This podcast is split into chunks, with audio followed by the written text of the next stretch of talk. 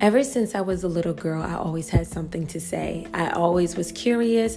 I always wanted to understand, and I always looked and sought after the truth. It is my pleasure to be here with you, and I'm so grateful that you are here with me on my journey of having an amazing podcast. The goal for this podcast is really to learn, to grow, to laugh, to explore, and to question the things that we may not have felt comfortable questioning as we journey through adulthood. So let's human together and enjoy some good tea with some great conversation. It's another beautiful day. It feels amazing. I have the window open, so of course, in New York, there will always be noise. I feel like if you are not used to New York, um, I don't think you ever get get used to it until um, ever. I was to say until maybe five years. I have lived here 20 plus years and I'm still not used to it. And I, I don't know why. I don't know why. It's just some things I'm just like, New York, you be New Yorking too much. You be New Yorking too much. So recently I just came back from Puerto Rico. Amazing experience, amazing vibe. But while I was away, I was like, this is life. Like nobody was rushing. You know, the food tastes so fresh. The weather was so beautiful. The sky was so blue. The water was so blue. It just made sense. And then I come back to New York and I see rats and there's fog all over the city. And it's just like depressing sometimes. I'm not going to lie. But there are also moments in New York when that sun hit at the right time. The sky is blue. The birds are chirping and it just looks like anything is possible, you know? So I just want to give you both sides of New York. I don't know if you'll ever get used to it. I don't know if I will ever get used to it, but it is something to experience at least one time in your life, okay? But that's not what I want to talk about. I want to talk about something different. your girl's feeling amazing. I hope that you are feeling amazing because it is an amazing day to feel amaze balls, okay? Listen. A friend of mine said to me, Shayla, your follow through is not effective. And I promise you, this person said this probably a week ago, and it's still on my mind because it made me think, why isn't my follow through effective? Like, who is this person to say that I don't follow things, I don't complete things?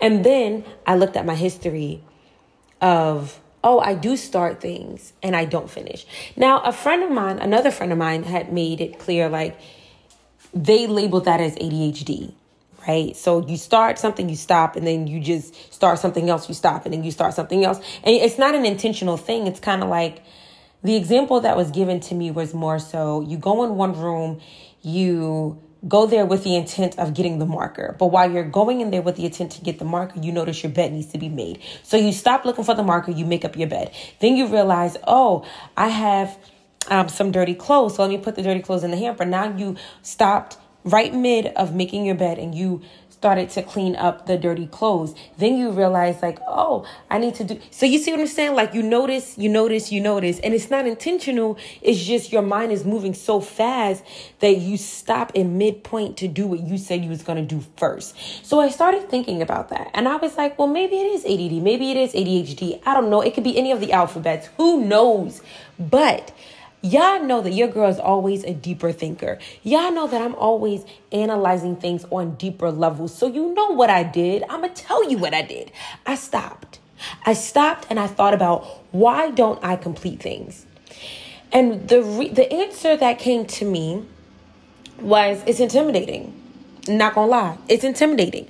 And I didn't really care for the answer because I was just like, what's intimidating about completing things? But then I realized what's com- what's intimidating about completing completing things is the idea that you succeeded in something you said you were going to do, and a lot of us are intimidated by success of any form or fashion. Then I realized that I was I always thought that anything that I was doing was so heavy. It was so much energy. It was going to take up so much of my time. It was going to cause me to be uh, late for something. right? And then I realized, like, why do I think like that? Like, where is that coming from? And it hit me in that moment that that energy doesn't belong to me. I am vibrating on a frequency of my mother's energy. I was raised by a woman who made things seem difficult more than necessary. Her favorite saying was, I can't. Whether she knew it was a joke or not as a child, we don't understand sarcasm and jokes. We take everything literal. So when you're raised by a parent whose main phrase is, I can't, and she represents you or you see her as an authority figure, you start to assume, okay, well, everything must be hard. Whatever I'm doing is hard. Whatever I'm doing is, it's going to take up too much time. And I did not know, y'all. I did not know that I was operating in that frequency until someone called me out and said, You don't complete things. And then I was around my mom and I noticed that she just makes things seem so hard and un- incapable that she just doesn't even do it. So at least I went further in doing it, I just didn't complete it right? And a lot of us are operating from a, frequency that we think is ours until we analyze it and it's like, oh, this is something that was put on me or I accepted. And now my mind is aiming to rewire or rethink about it, right? When I would start things when I was younger, I completed everything that I started. Everything I started, I, I did, I finished. But then there was a moment in my life where, and I can, I feel like I can track everything that has shifted my energy, my mindset, everything to this one decision in my life. I made one decision and that decision was so bad. Well, that decision cost me so much, let's say that. That after that, everything was just hyper alert. Like I, everything was just too much or I couldn't do it or I didn't trust myself or I was overthinking. And I never fully just shifted back into myself or the me before I made the decision. I kind of started to morph into a person who could move in life, but not so much function the way that I know that I am 100% capable of functioning, right? So, what I decided to do was I started to stop and process and, and feel and analyze and let my body do what it needs to do, let my mind do what it needs to do, just to come to some type of solution as to stop starting things and finish it. Right. So when I came to the reality that, okay, I'm tapping into my mother's frequency of I can't and it's too hard. And then I started to believe that whatever I did was too hard. Once I started to acknowledge those things, I started to realize, okay, I there's a certain position that I need to be in so that I don't get overwhelmed, right? Now, I think I have mentioned this some time ago that I was raised by mainly one parent, which was my mother. And me and my dad had a very interesting relationship, I would say. And because he did not want to be an active father figure in my life, he made me think that I was just too much. I was too much to handle. I'm too much of a problem. I'm too much of a hassle. I'm not worthy. I'm not deserving. That ideology also plays in a factor of why I don't complete things. Because I feel like, who am I to get things done? Like, who am I to say that I'm worthy of these things? And it kind of it kind of softens the heart even in saying it now because it's like wow that's really unfortunate that i view myself that way but it's also a reality that I was battling with and now I can say that's what I was thinking and now I can make a decision to shift it. See, um a lot of us think that we're just stuck in things and things just have to be a certain way. When in reality, once you become conscious of something you don't like, now it's a decision. Imagine if you knew that you are now making a conscious decision to just screw up your life consistently. Imagine if you acknowledge that, okay, I know that I was not uh, raised in the most fundamental, high functioning uh, two parent home, but I'm choosing to be the best adult that I can be for myself and parent for my children. Imagine, because a lot of us choose to continue these traumatic bonds and binds um, into adulthood. We choose that oh, my mom did this, my dad did this, this is this and this and this. Okay, and that's true. And nobody's to say that it's not true. But then you have to ask yourself, am I actively choosing to make this my destiny? Or am I saying, hey, I don't like this and I want to change it? So let me give you something that is helping me complete things. One, I choose not to take on too many tasks. I choose to stop saying, I'm going to do a list of 10 things if I know I'm not going to do a list of 10 things.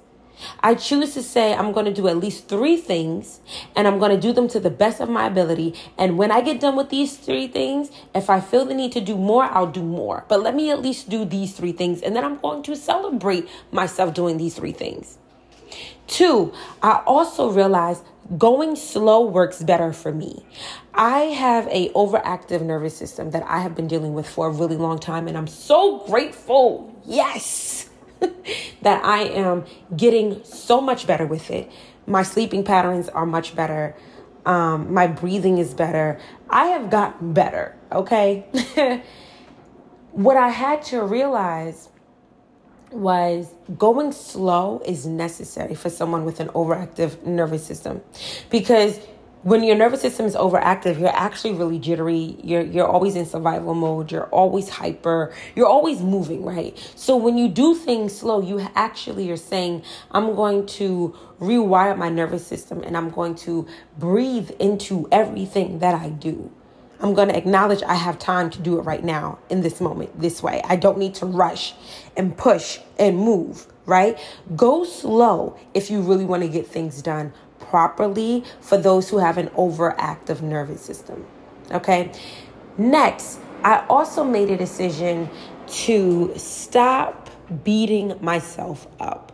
Sometimes I don't get everything done and then I would get so mad because I would get de- I would get distracted or I would get sidetracked by something else. Now, granted, the mind does do that, but when you are a starter and not a finisher, what happens is your mind does it more than the average person, and then you realize you have a lot of things that are started and nothing got done. So I had to stop beating myself up and acknowledge, okay, well, that's something that I'm battling. It's not going to just be cured and fixed overnight.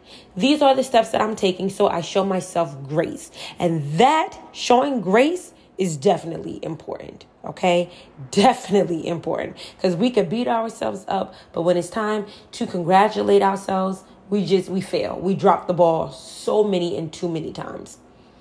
I also stopped looking for people to give me advice on it. And what do I mean by that?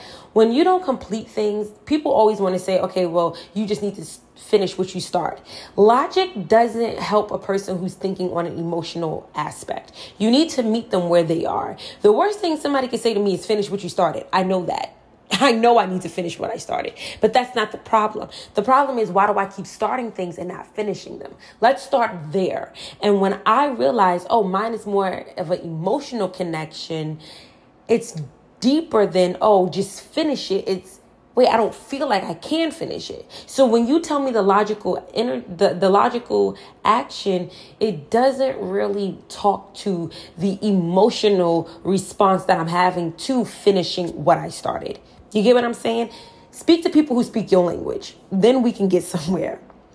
And this one really helped me. I acknowledged that I am a great starter. A lot of us want to be things that we're not.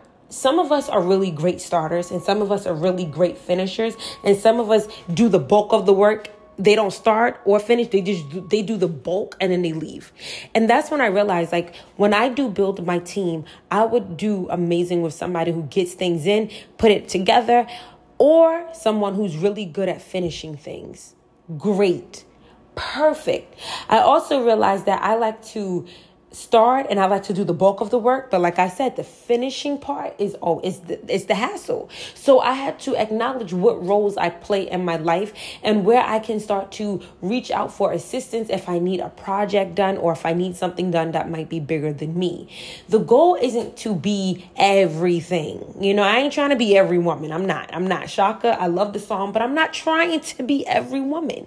Sometimes I acknowledge that all right, this is not something that I am proficient in and it's kind of causing me a lot of time and I need something done, let me reach out to someone who does this, who can finish it quicker than me and get it done. See, some of us want to be healed and restored and and and focused and become the best version of us, but a lot of us are so ego driven to the point where we don't even know how to ask for help. Can I be honest? I am her at times. I will literally look at myself trial and error, fall and, and, and try to fix it and all these things. And then it's like, Shayla, just ask for help. just ask. But see, even asking for help, you have to first feel worthy of getting help. And a lot of us battle with worth. A lot of us battle with the idea of who's really going to want to help me. I could do it on my own. I don't really need their help. Everybody deserves help.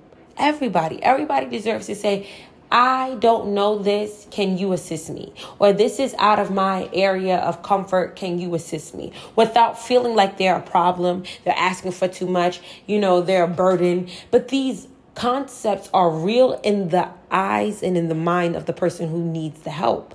It's the worst thing, like I said, is to use a logical mind on an emotionally triggered person. You need to meet them where they are, show some compassion. So, a lot of people may feel different versus how you feel. And when you talk to them, they may not be able to assist you, right? So, when you figure out where you are, when you figure out your role, when you figure out the emotional connection you have to why you don't finish things, I truly and honestly believe that you will be better off and you will start to notice the pattern of not finishing things. And then you can make a decision to say, I want to change this because I do want to be relied on. I do want to be accountable. I do want uh, to rely on people. See, when people can't rely on you, you start to feel like you can't rely on people either, right? When you can't rely on yourself, you kind of exude that energy with people. It's kind of like, well, I don't trust you. Well, why don't you trust them? Because you really don't trust yourself, right? I usually, when okay, let me let me give you an example. Um, let's see, let's see a good example. I am very bubbly and I usually have conversations with almost everybody I meet, right? So when I speak to someone, I don't think that they're going to be mean to me because I'm not mean to people. That doesn't, you know, register in my mind. And guess what? They're usually not mean. It's rare that I get somebody mean. And if I do, it's like I don't even know if they're mean. It doesn't it doesn't it doesn't register right? So, what I've learned is what you perceive in yourself, you will exude that and you will see it in others me battling with finishing things and not doing things to the highest peak of of of my actions right? If i have started things and then i got derailed or distracted it's going to make me a little bit nervous asking people to finish things for me because i'm going to question wait do they do the same thing as me? Right? But when i was getting things done i saw everybody in that way. So i was more open to saying hey can you finish this? And guess what? People finished it. But once i started battling with I started to become a side, um, what is it? What, what kind of person do I want to label it? Once I started to become a non finisher, I guess, I realized that I attracted other people who didn't finish things. I started to, ooh, excuse me, I think I got a cough. Nope. I started to realize that I was attracting people who would say they're going to do things and we're going to do this and this, and, and we didn't. We didn't. So now the goal is to acknowledge, show compassion, and choose to do better. I really hope that these tips helped you because they're they've helped me and they're helping me. Until next time.